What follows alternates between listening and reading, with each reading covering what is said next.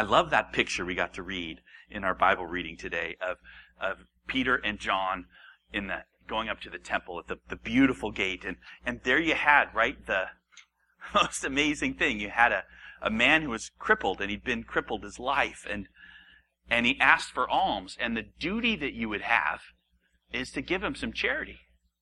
Help him with his life. So cool that, that as they walked up and he's there and he asked for alms, I expect them to, I mean, surely they've got a few pennies they can give the man. And you saw, right? Instead, what they do is they say, hey, look at us. And they give him this most amazing picture of fantastic wonder that you could ever have. They pull him up and he leaps for joy that he can walk. Everyone that looks at the man is amazed. Like Jason said, that's such an amazing picture of salvation. We're dead and we became alive.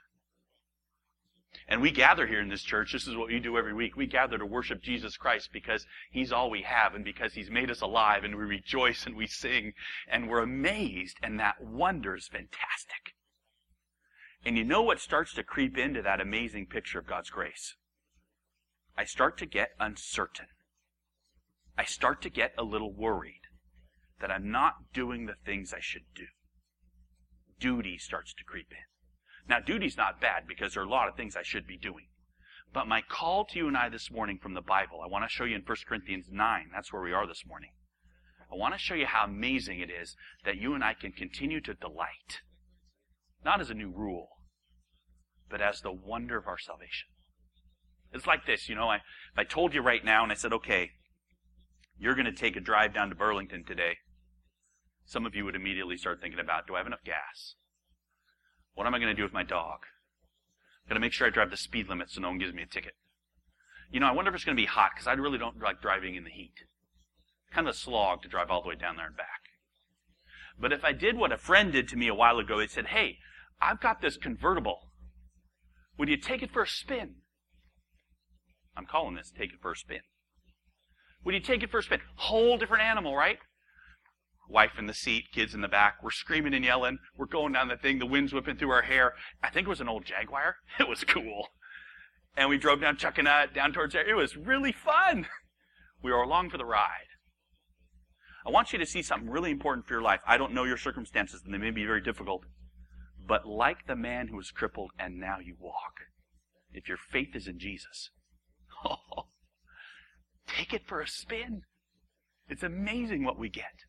I want to show you this, as Paul does in 1 Corinthians 9. So if you have your Bibles, turn there for me. We'll look at it together. 1 Corinthians 9, we're walking through this letter that Paul wrote to this Corinthian church, who he calls saints. They're Christians, so he's talking to Christians.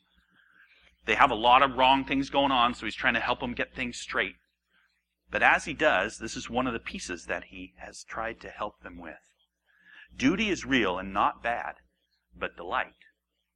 Oh, you can have it. Okay.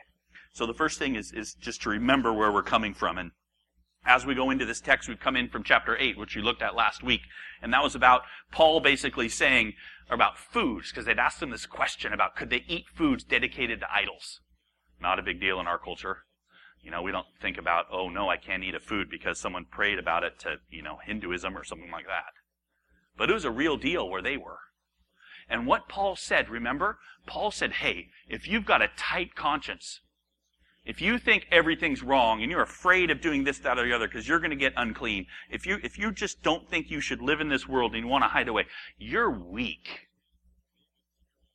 You're weak in conscience. You're weak in faith. He didn't say that to say get better. He just was saying it's true. There's the truth. That's the truth. And then he said, you know, there are strong people, and the strong people are free. And you know that you're free because Jesus Christ has set you free and cleansed your conscience. You stand in the robes of Christ. His blood covers you. But then remember how he got on those strong people and said, But don't you dare cause those weak people to stumble. So I want to pick it up there just for a minute so you see what it is we're talking about. It says, Thus, he says, he ended chapter 8, thus sinning against your brothers and wounding their conscience when it's weak, you sin against Christ. Therefore, if food makes my brother stumble, I will never eat meat, lest I make my brother stumble. I did have one friend this week ask me if I'm now a vegan. No, that's not what that means, right? He's talking about, oh, if you're going to draw somebody in and hurt their conscience, you shouldn't do it because you love your brothers so much. So, what's going on there is, is, is two things then. It, Paul anticipates it really well. He says, hey, I know, I know what's going to happen. There's a group now that's going to be mad at me because I just called them weak. They're the people who are like Bible students or telling me the law and the Ten Commandments and what I need to do and how I'm not doing it well enough. Now they're mad at me because I just said they're weak. These free people who are standing in the gospel, they're also going to be mad at me. Why? Because I'm telling them that they got to give up their freedom. They say, hey, I'm free to go do anything. I'm free to experience the world. I'm free. Don't tell me what to do, Paul. So Paul steps back and he says, wait a minute. I don't know that you're thinking rightly about being fair, about duty, about the stuff you do. So he, he starts chapter 9. He says, Am I not free? What's the answer? Yes. He's free. Paul's totally free. He's totally free in Christ to do anything because the Lord Jesus has set him free. Then he says, Am I not an apostle? Yes, he's an apostle. Have I not seen Jesus our Lord?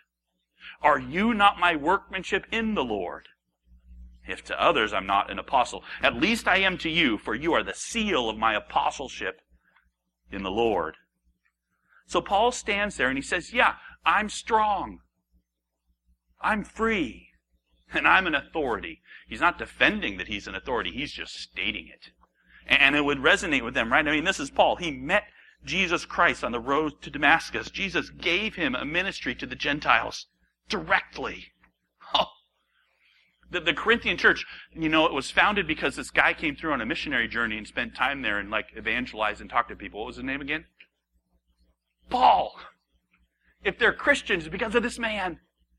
He says, wait, if anyone has authority to talk to you today, if anyone's going to step back to you who've been saved, purchased by the blood of Christ, and you're free, and, and, and you're sad with me because I'm saying you might want to give up some of those freedoms.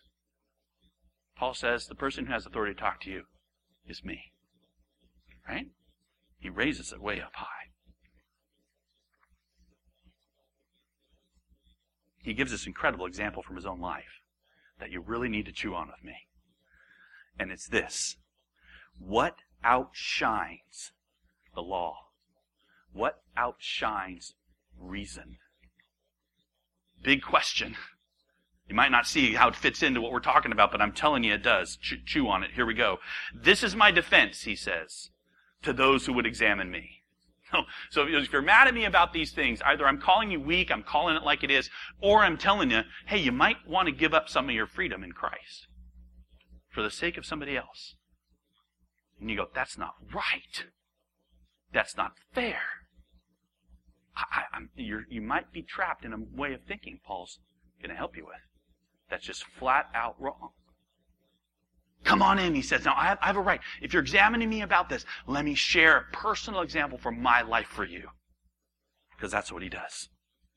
This is my defense to those who would examine me. Do we, verse 4, not have the right to eat and drink? Um, no, Paul has the right to eat and drink like anyone else. He's not going to fast on a tower somewhere and be a, a monastic, eat air. No, no, that's just normal. Yeah, no, he has rights. They're real rights. He eats and drinks like anyone else. Do we not have the right to take along a believing wife? As do the other apostles and the brothers of the Lord and Cephas. See, what he's saying is, is that a lot of the other ministers of the time that were going around, they were married. They had a helper. Someone that helped them was a companion and all these good things. And, and, and, and Cephas, it's another name for Peter. So Peter was married. And Paul's saying, well, don't, don't I have that right too? What's the answer? Yeah, I mean, uh, just like anyone else, you got that right. I, yeah, I suppose. It's reasonable. You, you're not somewhere somewhat lower than anyone else. In fact, Paul's just said, I'm the apostle. I saved you guys. Don't I have the, don't I have these rights? Or is it only Barnabas and I who have no right to refrain from working for a living? See where he's going? all these other ministers are supported by the church, he says, and Barnabas and I, we make tents. Is this right? Shouldn't we be supported? And your answer should be, well, I, I, I guess that's true. I, I think it's true. It's reasonable, right? It's, it's fair. He, he, he should be able to take a salary. I mean, verse 7, who serves as a soldier with, at his own expense? So if you're going to go fight for somebody, they're going to feed you, right? Fight for nothing. Who plants a vineyard without eating any of its fruit? I know for me. Confession time. It's blueberry season. We go on those blueberry lots and we pick them, and they're only a dollar a pound at this place we're at. It's fantastic. But I think I still put two in the bucket and one in my mouth. I do tell them. they're fine with it. Why? Because you're picking, right? You're doing some work for them, and they're, they're, you're leading the field, and you're paying for the privilege. And but if you're not, if it's your own vineyard, you don't eat any of it. Of course you do who tends a flock without getting some of the milk. You see where he's going. His, his example there, logical, reasonable. You would support such a person. I've got a right, he says. Here it is. I, have got, it's fair. It's reasonable. It's right. It's not only those things, you know. I know, okay. This is not a defense of paying ministers. I know other you guys are going to be going, wow, Dax, okay, this is your last salary check. It's coming, I know. No, that's not the point. I mean, there are people who think that pastoral work or pastoral ministry is nothing. I, I, there are people who abuse it, who are really lazy or don't work hard. It's not about that. There are people who, I remember my father-in-law way back in the day, he said, boy, I see you do something on Sunday, Dax. What do you do the rest of the week? Do you have time for golf?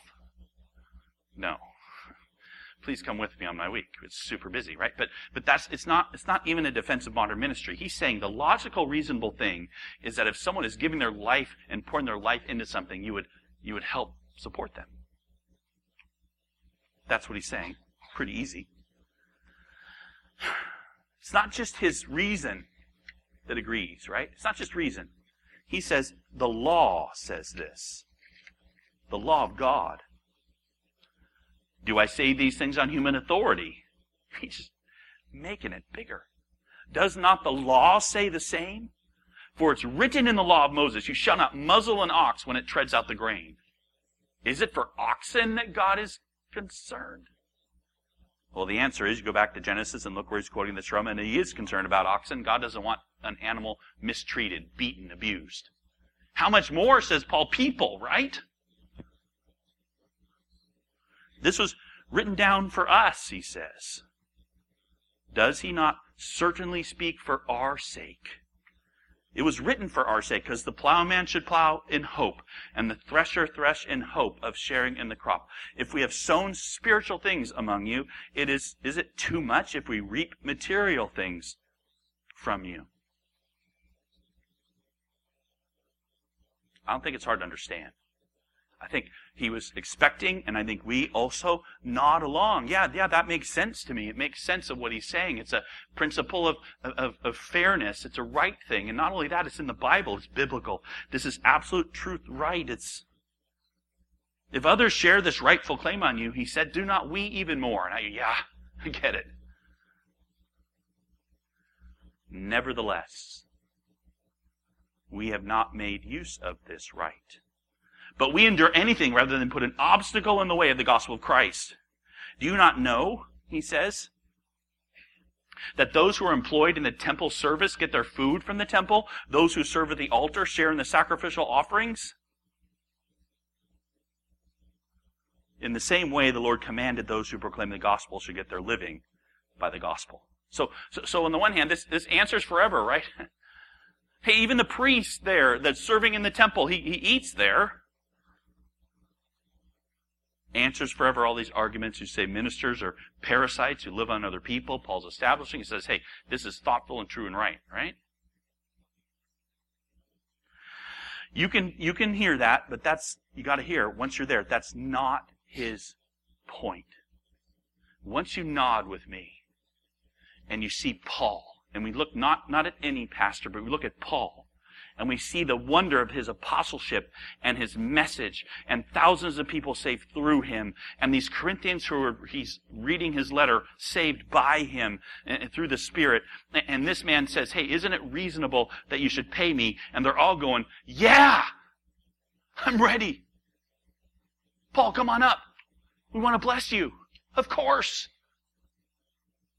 When you're there, now you're ready for his point.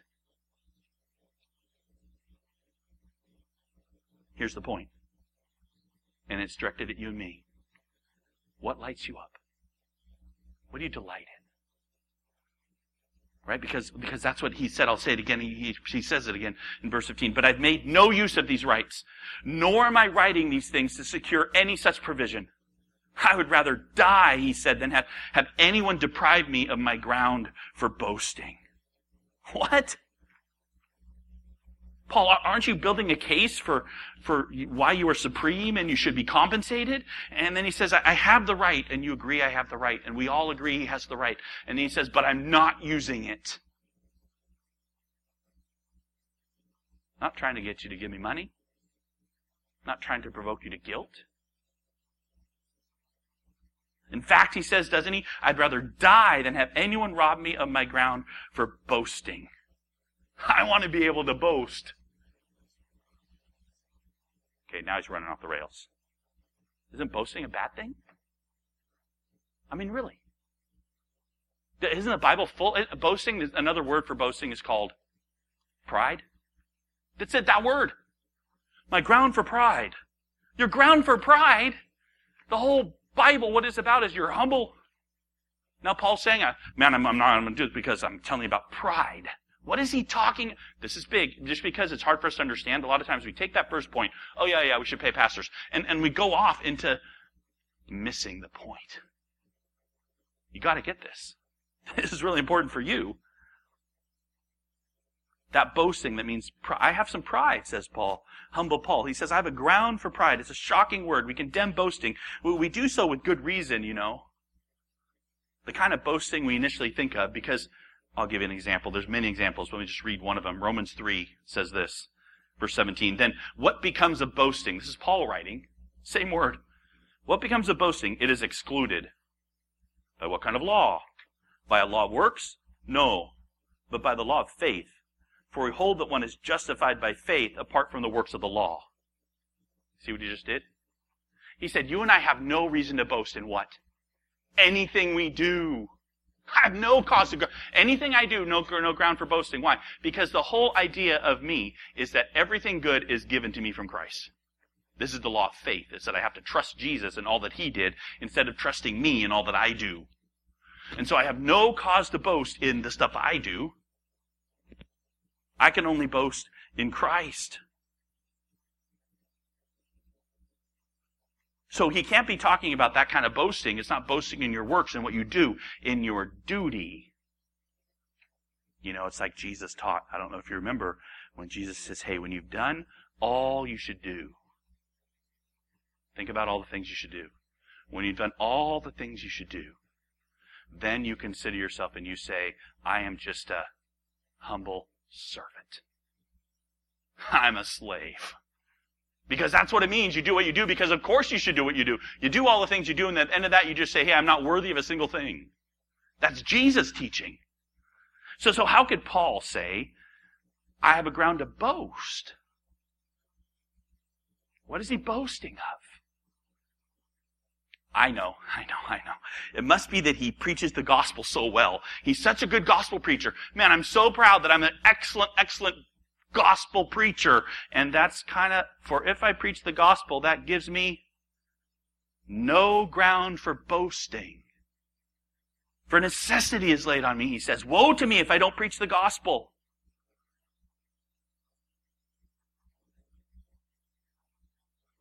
What is,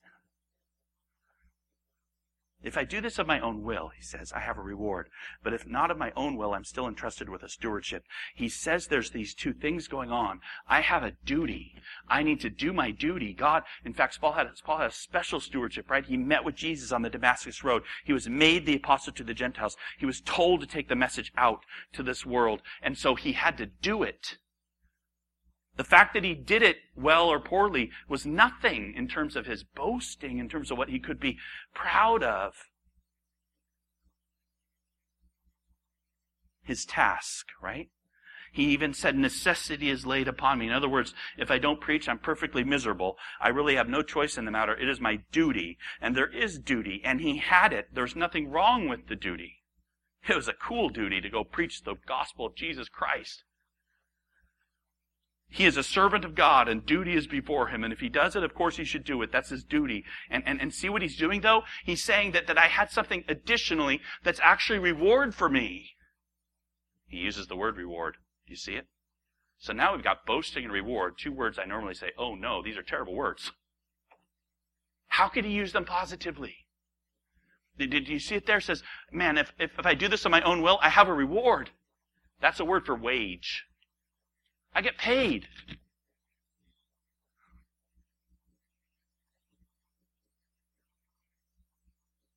See what he's doing. He's saying the truth is the truth. I mean, I never, never boast in my achievement. I'm not excited. I'm not proud when I do something for God, like somehow it merits something. But he does talk about a payment. He does talk about wages. He does talk about a reward. And my ear, ears perk up because you know what? I want to be extra special. I want to be paid. I think of a reward as something I get for being extra good. So, so what is this reward that I can boast about? Funny you should ask. What then is my reward?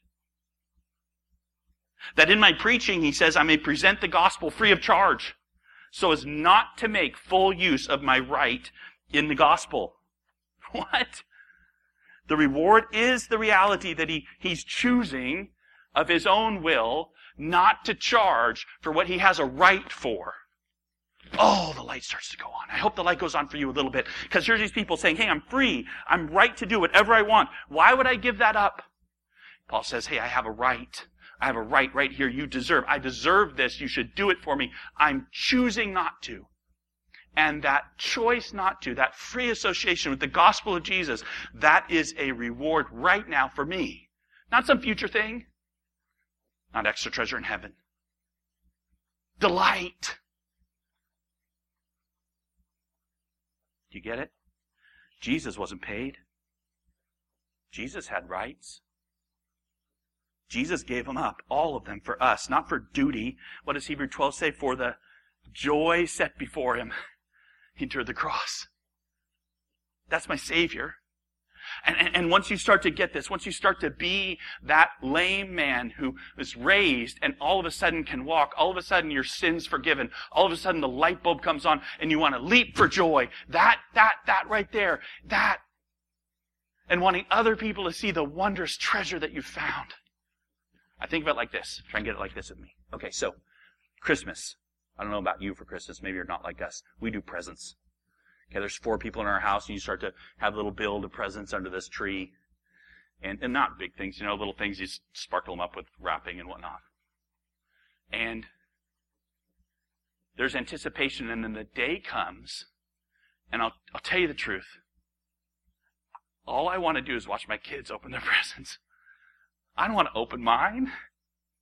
I mean, come on, how excited can you be about socks? But, but, but, but, but truly, the joy isn't that, right? The joy is that you get to see your kid open up and have the joy of having that gift and they get it and your heart warms up because you got to experience that of your kid getting it who you love. That's what he's talking about. Not the duty of giving gifts, not the duty of a gift exchange, that happens, but the delight of the joy of the kids' eyes lighting up, watching them open presents, that's the reward.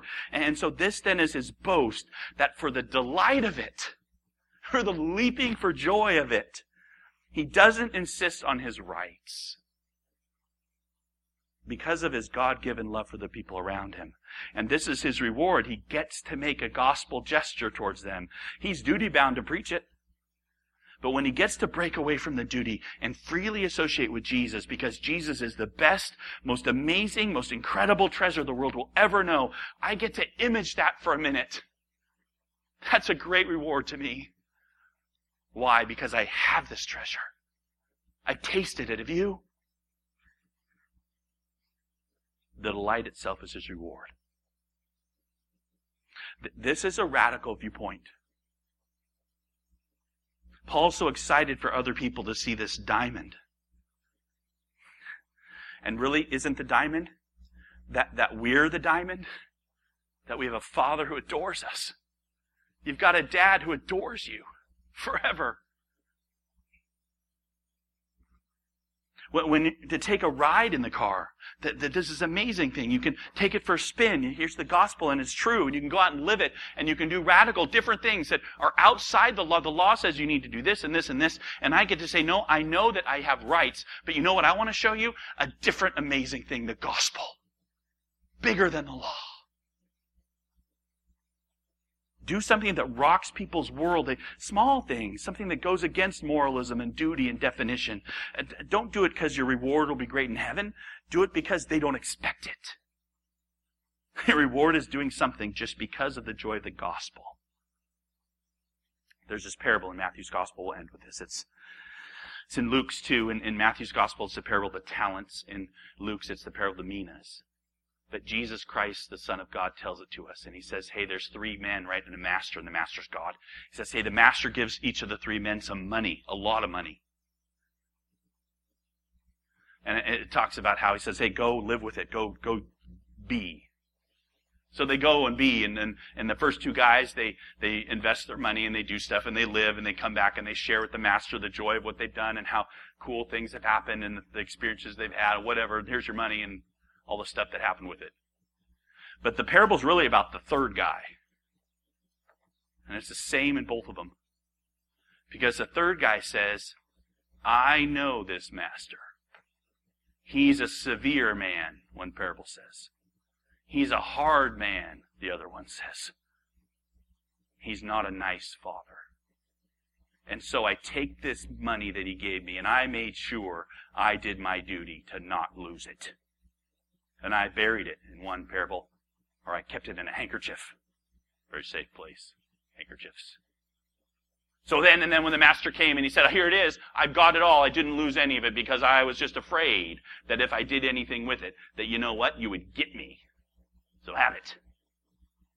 And the point of this whole parable, Jesus says, hey, that last person, he said, I don't even know you. That's your view of you, who the master is? That he's a hard man and a severe man and he's after you with his duty and do's and do's and don'ts and what are you doing? That's this. Instead of the delight that your Father in heaven who adores you and has adored you since your first breath, because of your trusting in His Son, you've been given life. And I don't know your life is not my life. We all have life to live. And you can rejoice that you have it. And you can live it and you can use, and this delight that you have actually spills out because you because you realize you were that lame man who's been healed. You were the person who has nothing that's been given treasure. You're the person who is dead that's been made alive. You're the person that couldn't eat, who manna from heaven has come. You're the person thirsty whose the spirit of life has, has become what you drink. And, and, and this is you because God loves you. Therefore, you get to take it for a spin.